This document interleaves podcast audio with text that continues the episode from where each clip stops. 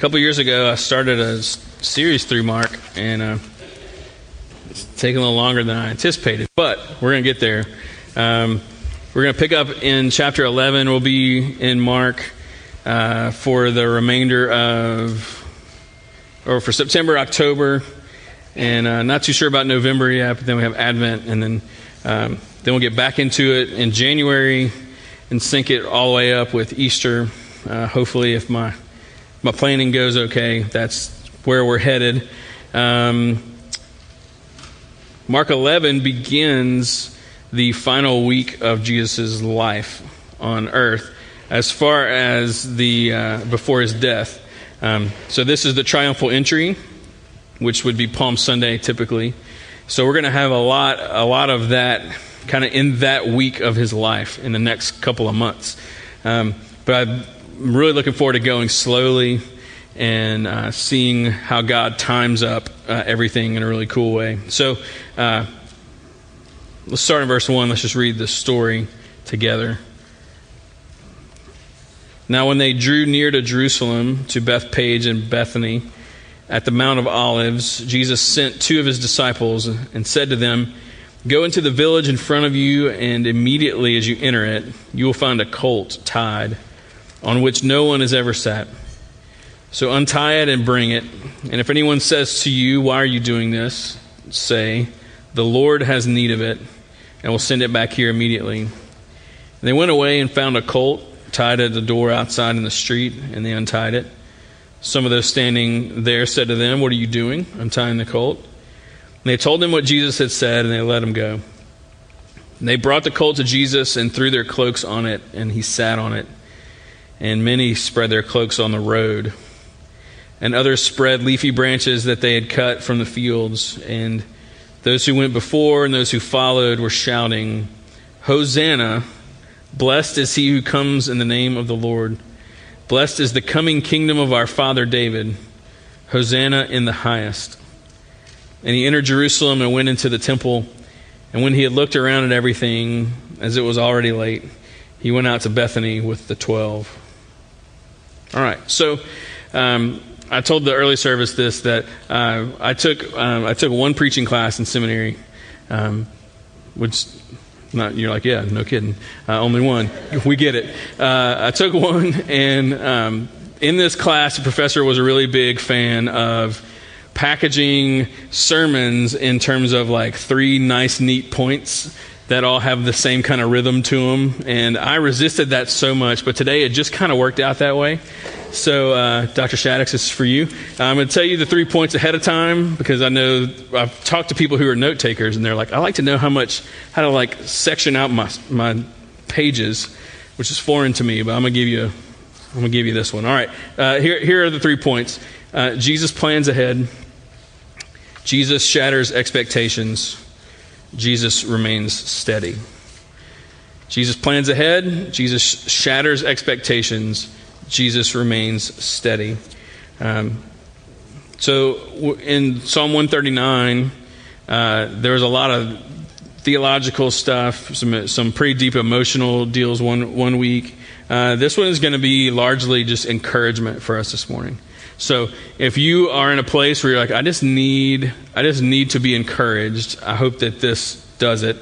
And uh, sometimes studying Jesus uh, does not bring encouragement because sometimes he brings a really hard word, you know.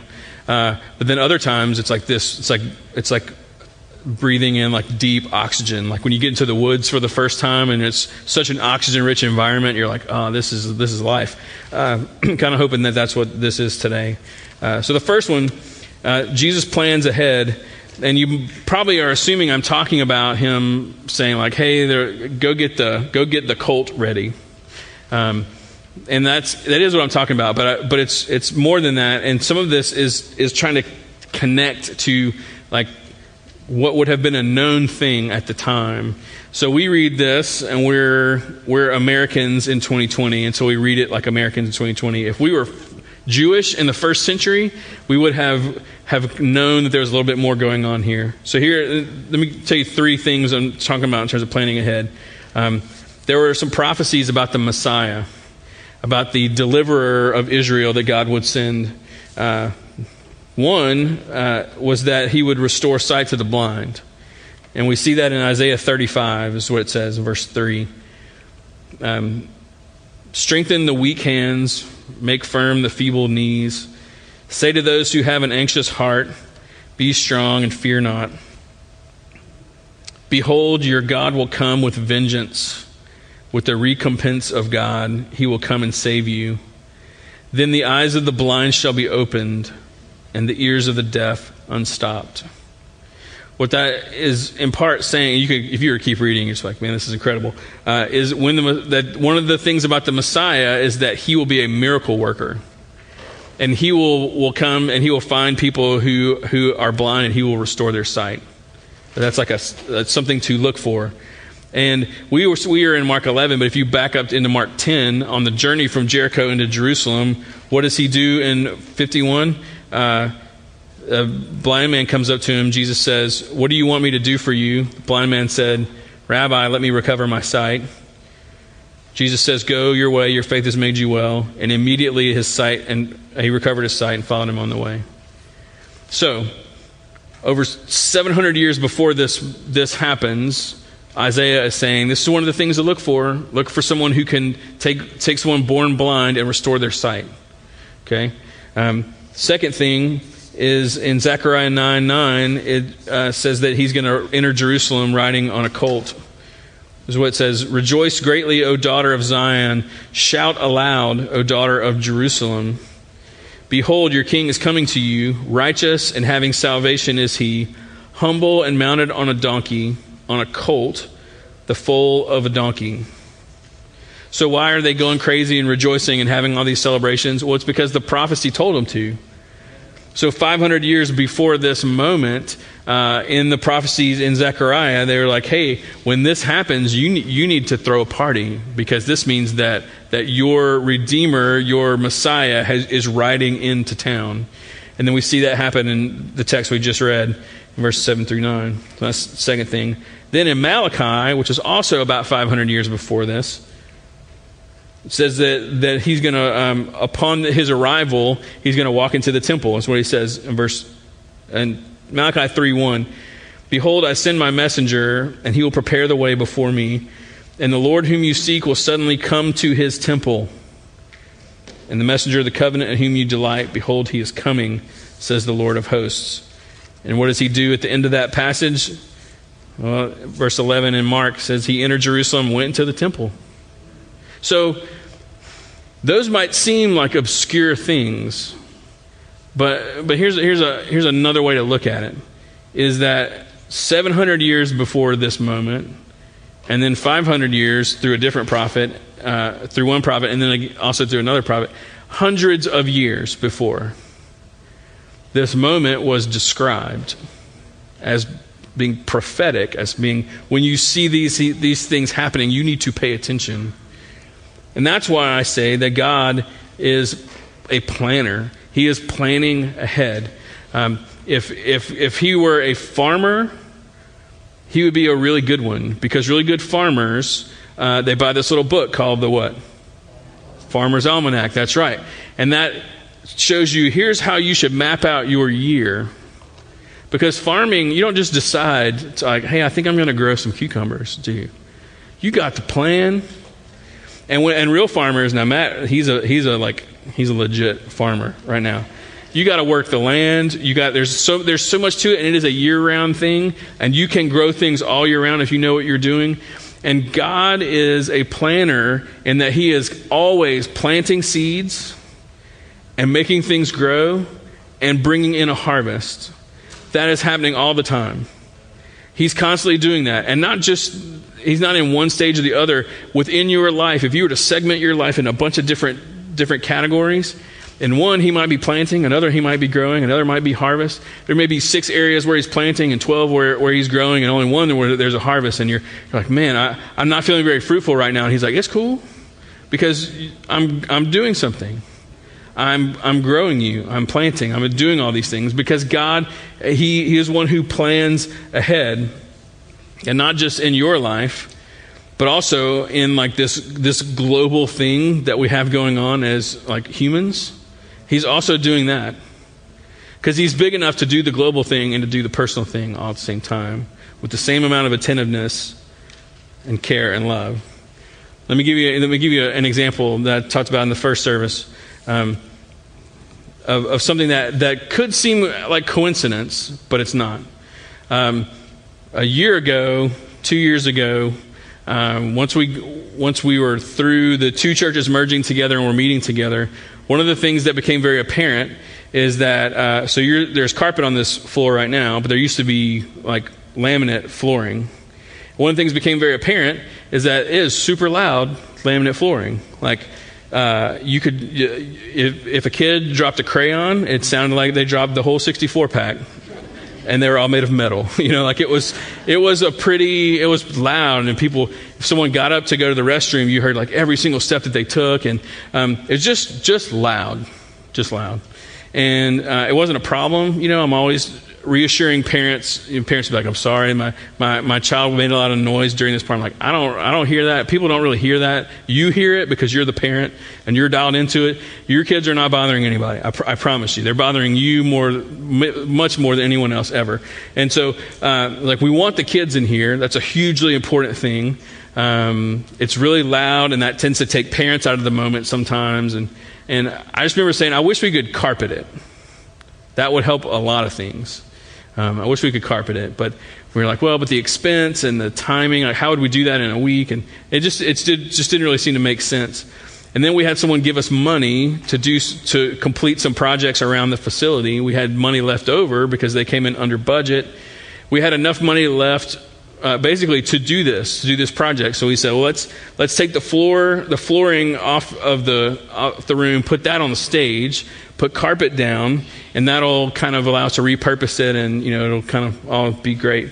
And then COVID happened, and so something we had been thinking about and praying about, and we felt good about it, but we didn't know when to do it. COVID happens, we can't meet in here. We say, well, while we're out of it, let's let's do let's do this right, you know. Um, so it was something we had we had prayed, we'd sought God's wisdom, we had looked at the money, we'd done all the things, the timing synced up, everything was just just right. Um, and they start pulling up the floor, and guess what's underneath the flooring? Mold. Uh, as you know, this this place flooded in 2016, and uh, for, for some reason, and it's no one's fault, this, this happens sometimes. Uh, probably what was happening is the slab was sweating and uh, that mold was growing underneath that floor. Now, before you get super nervous, we were never in, at risk. Uh, it was never, it was con- it was contained, you know, but it was but it was there and it was growing. And who knows at what point were we going to discover this? How long were we gonna was that going to be there? You know, um, and then at one point we were like, man, God totally knew that mold was down there. We had different. We had a different agenda. You know, um, we had different reasoning for wanting to do it, and God knew there's a there's a more intense reason why you need to do this. You know, and so we were we were thinking about it. We were praying about it. We were consulting each other. We were look, we were doing all the practical things, but we were patient and we were waiting. And God had been laying the groundwork the whole time he had been like getting us ready to be able to do this. He knew when, he knew how, how much it would cost.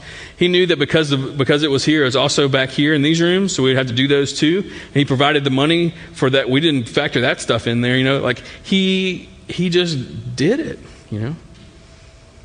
And we could look at that and say, what a coincidence. or we could say, look at a God who is always at work, always planning ahead always leading us forward. Because we're part of a story that God's telling. And God is telling this story of this, this good, beautiful God taking care of his really messy kids in the midst of our brokenness and our pain. And he is planting and growing, and the harvest will be something that exceeds anything we could ever dream about. That's the story that he's telling. And it's through things like that. But every one of us, if, if we will step back and we'll say, God, will you show me, show me all the ways where you're doing those things? It gives us all these stories to tell of his faithfulness and encourages us. So perhaps, maybe there's something where you are in your life right now where you say, I just need to be reminded that God is at work. that he's planting and he's growing and that there is a, is a harvest. And even if even if some of those harvest moments don't happen until the new earth, you know but you know that it's coming. You know that none of it will be wasted. So that's the first thing. Second thing is about expectations and Jesus shattering them. So if we look at the we look at the response of the people in the story, it tells us a lot about where where their minds were. Okay, um, it says uh, we read about their, them putting their cloaks on the ground, like that. You, we could think coat. You know, they put their coats on the ground. Um, that wasn't something that you did just for anyone. That's something that you do when when the king is coming into town, and they would take their coats off and they would lay it on the street, and it was it was making a pathway. You know? Like a like a like a bride walking down the aisle for her wedding. Like you're you're paving the way. And it's with their own like coats. So it would be an honor to say uh, like i'm doing this for my king. So this was a this was a coronation. Like this wasn't just uh, the beginning of passover week and we're all really excited to be together uh, the fact that they were waving palm branches, that was they didn't have uh, they didn't have flags back then, and so that would be like going to a political rally and everyone's waving an American flag. The palm branches would be like waving the, the flag of, of Israel. It stood for victory, stood for Jewish nationalism, and so this was a political rally that they threw which means that the crowd is very much in line with how most of the Jewish community thought of the Messiah. They thought of him as a military political leader who was going to restore Israel to the greatness that of, of the Davidic kingdom when David was on the throne. That's what they were saying. Um, it, is, it is time. Uh, we are now going to rise up and unify and become the great military force and overthrow Rome, our great oppressor. now, that's what the crowd was thinking. And Jesus, uh, when I say that he shatters expectations, I mean two things. I mean that he, uh, like, deconstructs and demolishes human expectation, but he replaces it with something that is greater. Like when someone shatters a world record, it means that they exceeded it. So he's not only dismantling our expectations, he is replacing them with something that is far, far greater because he, yeah, he's the Messiah. He just wasn't the Messiah that they were expecting or demanding or even thought that they needed, you know.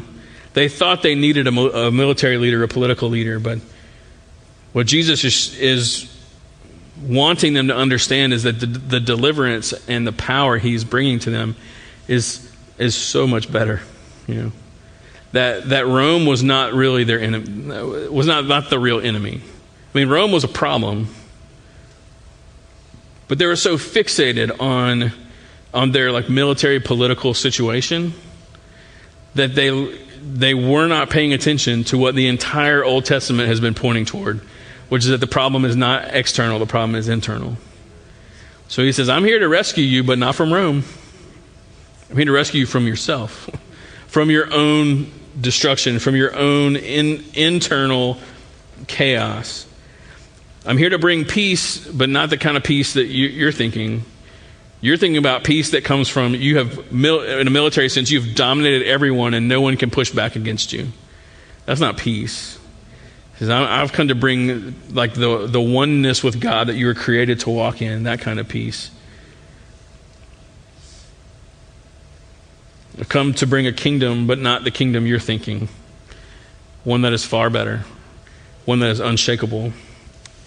So, uh, Jesus riding through the town, uh, it says in another gospel that he is actually crying. He's like crying. And he's crying because their expectations are so far off. And yet there is a there is a beauty because he knows in order in order for them to see how their misplaced expect how misplaced their expectations are, uh, he knows that he's going to have to die. That his death, his burial, and his resurrection would would begin to open up, like like truly open up the eyes of the blind. Um, and all of these unmet expectations came to came to a climax when when he was crucified, because to them, uh, the Messiah would not be, uh, the Messiah is not a figure that's able to be crucified. Right? The, a Messiah does the crucifying. That from their from their perspective, like no, he's he's the one handing down the orders. He's not on the receiving end of crucifixion, and their unmet expectations made them so angry that they turned on him and they said, "Give us Barabbas, mm-hmm. crucify him instead." And there's a big lesson in, in here for us that that God doesn't always do what we expect Him to do or what we want Him to do. And that's not lost on the Lord, you know? Like the things that you and I go through, the, the things that we're, we're, we want, we're praying for, we're expecting, we want our lives to look a certain way, and when it doesn't, and we're, we're frustrated or we're sad or we're whatever, whatever you want, you want to call it, it's not lost on Him. It's not something that He, he doesn't roll His eyes at us in those things. He's, he cares about those, those things that, but what He ultimately is wanting for us to keep in mind is that those unmet expectations will be replaced. And as I said earlier, maybe, maybe not into the new earth, but it will be replaced with something that is far, far greater. Like it will really blow our minds. Let me read you, read you a letter that I got recently. Um, the, uh, one of the things that I don't talk about enough is the fact that we uh, have a partnership in Calcutta with a foster home, and um, it's a there's about a dozen uh, boys and five girls, and they live in two different homes. It started off as an orphanage, and then it kind of become it's kind of becoming an orphanage foster home hybrid thing. And uh, these are kids that were either they were homeless children or they were uh, living in slums and their parents were unable to care for them. Um, and they have come in to live at this home. And so, um, several years ago, when we entered into this partnership, it was us and a nonprofit and a church there in Calcutta, working, the three of us working together to care for this uh, kids' home. And since then, uh, the nonprofit and the church there have all stepped away uh, from the partnership, and not because there's anything wrong. They just it's probably too long of a story to tell. But it's basically just us and the in the kids' home, and and they are tremendous. Like they are they are a, a they are tremendous. Um, and I hate that they're so far away because I wish that our relationship with them could look like it's supposed to look, like we hoped it would look in the beginning. Um, and I know that sometimes they're watching the live stream. So, uh, Nabeen and Matilda, if you're watching, we love you uh, very, very, very much. And uh, but as it has become just us and hope, hope of life is the name of the home. Um, it's just proven to be really difficult because we're so far away. Uh, there is a language barrier. There's a cultural difference. Right now, we can't travel to be with them. Uh, it, I always feel like they have. we can't be for them what they need and what they deserve. Um, and and that's that's difficult, you know, and certainly struggle with feeling like we're failing them a lot. Just me personally, um, that's been a, it's a battle, and um, again, it's nothing on their end. It's just it's just the nature of how it works, and so. We've been asking God to give us a partnership with a church there on the ground that can do a lot of the things that we can't do. So far, we haven't been able to make that happen. Anyway, um, all that to say, my personal expectations and uh, and various sets of expectations around the whole situation have probably been unmet, and that feeling of failure weighs pretty heavily. So I get this this email, and it's a letter from one of the one of the girls in the girls' home. I'm going to read it to you. Um, my name is Soma. I live in uh, Calcutta, India. I came from a very poor family and along with my younger sister, Pinky, and my little brother, Raju. Uh, I lived with my parents in a small hut until I was six years old. One morning, my mother suddenly left the family with another man and never returned, leaving us with our alcoholic father, a rickshaw puller, uh, who, out of bitterness, began to drink even more heavily. Daily, he spent uh, any earnings he made on alcohol, coming home empty handed and drunk, never bringing any food home or bothering with us at all. I decided at six years old, okay, now six, think about the six year olds that you know. I decided at six years old that I should do something to get food for my brother and sister. So from morning to night, we began picking through garbage for any plastic we could find to sell. The few rupees we made uh, helped us buy food to share, and that's how we spent our days. One day I woke to find my father had passed away during the night. I didn't know what to do. Neighbors heard my crying and came to remove his body. I had no relatives, uh, and soon we were told to leave the rented hut. So we began living outside on the road under a shed, uh, picking through trash every day to survive. One day a man approached me and asked about my life. I was afraid, but he was kind, and I began to speak with him. He asked if I wanted to go to a home and explained it was a place to stay where we would get clothes, food, a place to sleep, and the chance to study. I didn't understand school because none of my family had ever gone, but we really wanted food and clothes and sleep. Soon the man brought another, another man named Nabeen now, Nabeen and his wife Matilda, they, they run the home. So that man brings, uh, brings Nabeen and his wife Matilda, and they were very kind and sympathetic toward us. But they only had a boys' home, and they brought my little brother there. So my sister and I started living with Nabeen and Matilda in their home until there was a girls' home for us as well. First few days, I had trouble uh, sleeping the night, and uh, Matilda said, uh, Let me comb your hair. When she tried to comb it, she found that my hair was filled with lice. I was very scared, but with her patient encouragement, I finally agreed to have my head shaved. The infestation was so bad that after the hair was shaved, my scalp was covered with sticky white patches, and when scraped, the lice fell from my scalp like sand. But finally, after shaving, washing, and, and treatment, for the first time, I found sound sleep. I started going to school, but I didn't understand anything at all. Daily, the head teacher complained, but uh, Nabina Matilda asked her to be patient with me because studying was new to me. I even ran away once due to the difficulty of adjusting to learning to study. But Nabeen found me and brought me home, and together they tried their best to help me. Soon I also challenged myself to study hard and to do well, and I got better at it even becoming a top student. I, I, uh, I followed science and made uh, first division in class 10 exams, and I've just completed class 12 with, it, with an A plus in all subjects, again earning first division marks. I went from being the first in my family to attend school to struggling as a new and experienced student to being one of the best students in the whole school. I thank Jesus for blessing me and helping me. I want to show my brother and sister that even a garbage picking girl can do well in life. Jesus used Nabeen and Matilda and the Hope of Life uh, family to make this possible for me. I'm grateful to them for taking me off the street and treating me like their own child. If they wouldn't have found me, I would have been lost. Instead, I've been at Hope of Life home for 10 years.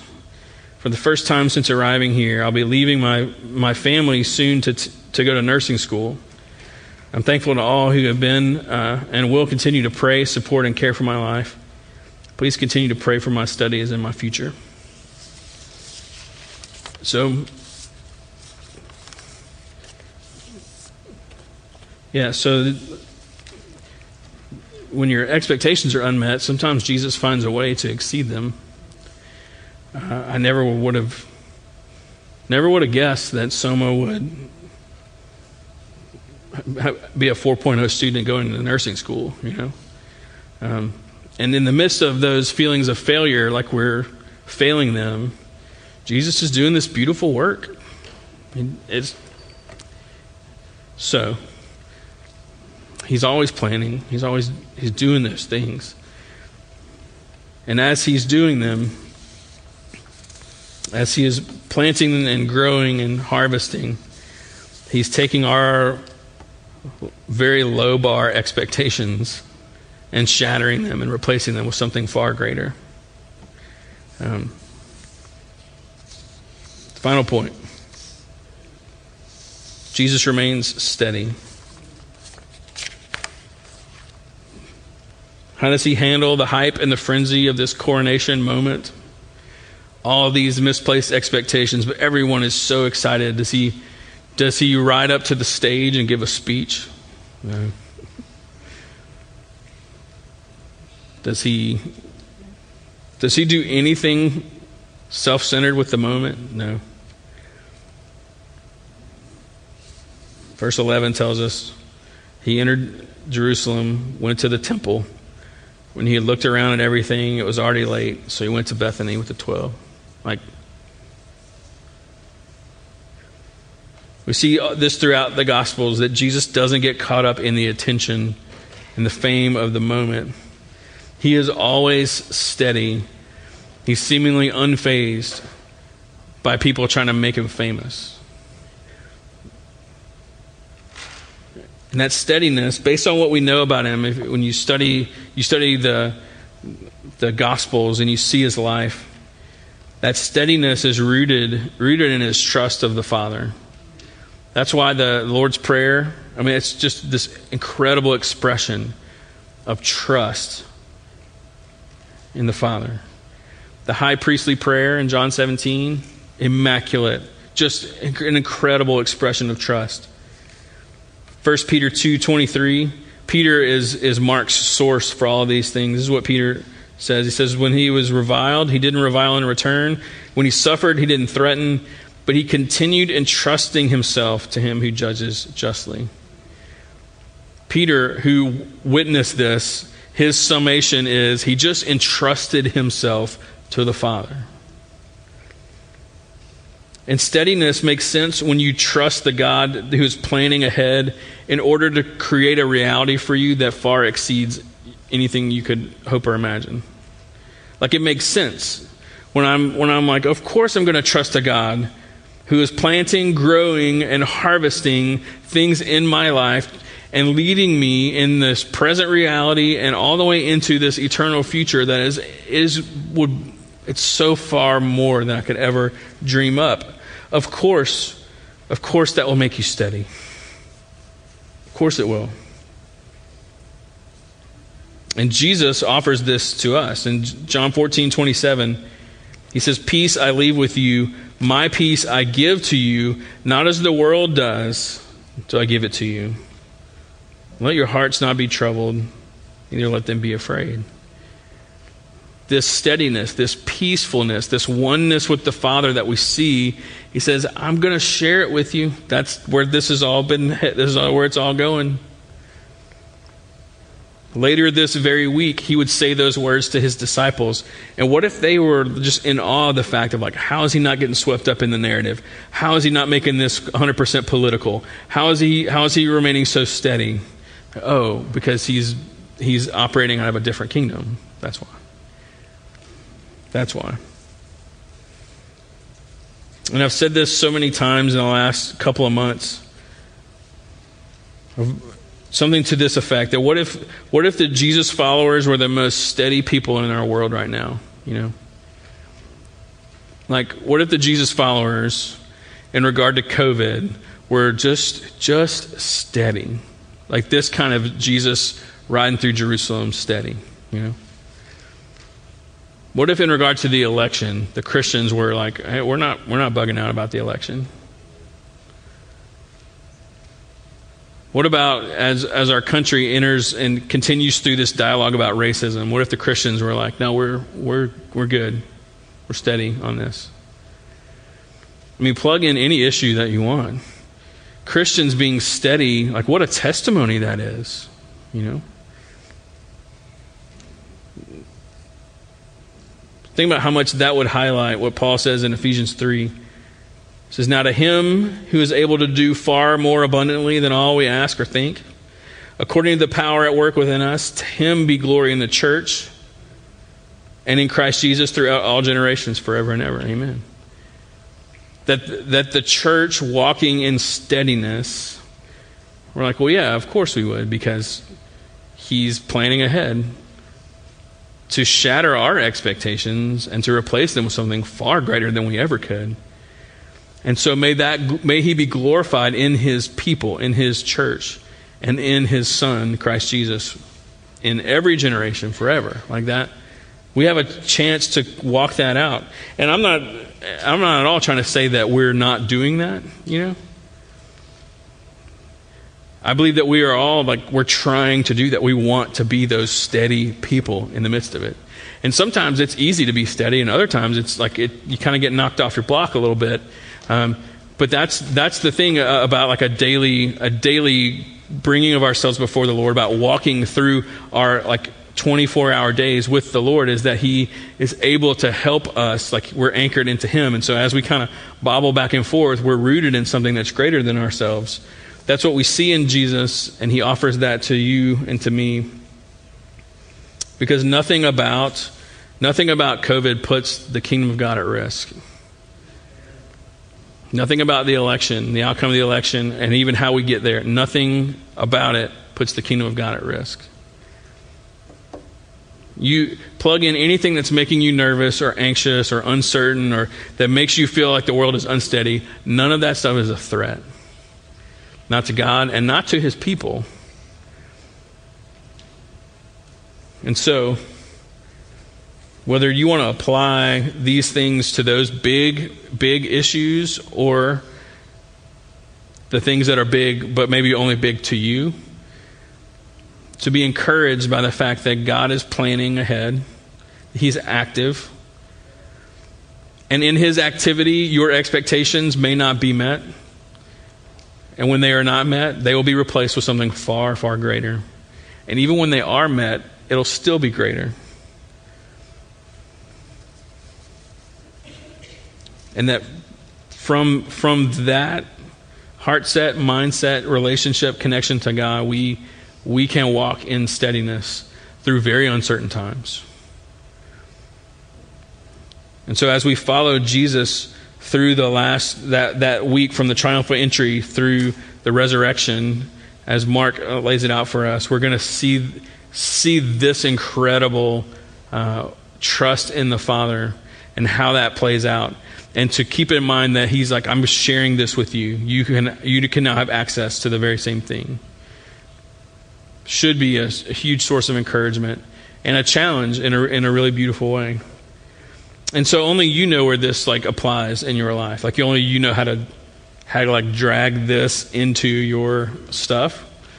And so now it's you know it, it's a stewardship thing. It's okay. I, I see Jesus as the model and as the as he's showing me exactly what I'm what my life can look like. He's showing me what a healed, steady person looks like. And he's inviting me into it. And I'm just ready to join him. What an invitation it is. And I would encourage you, and I hope you would encourage me to say yes to it. Um, so uh, that's that's the end of the sermon. Uh, I think I skipped the day in that class. They told you how to land the plane. Uh,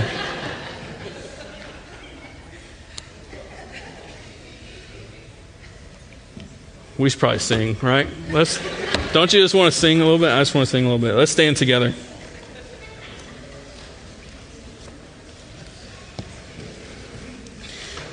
Let me pray for us.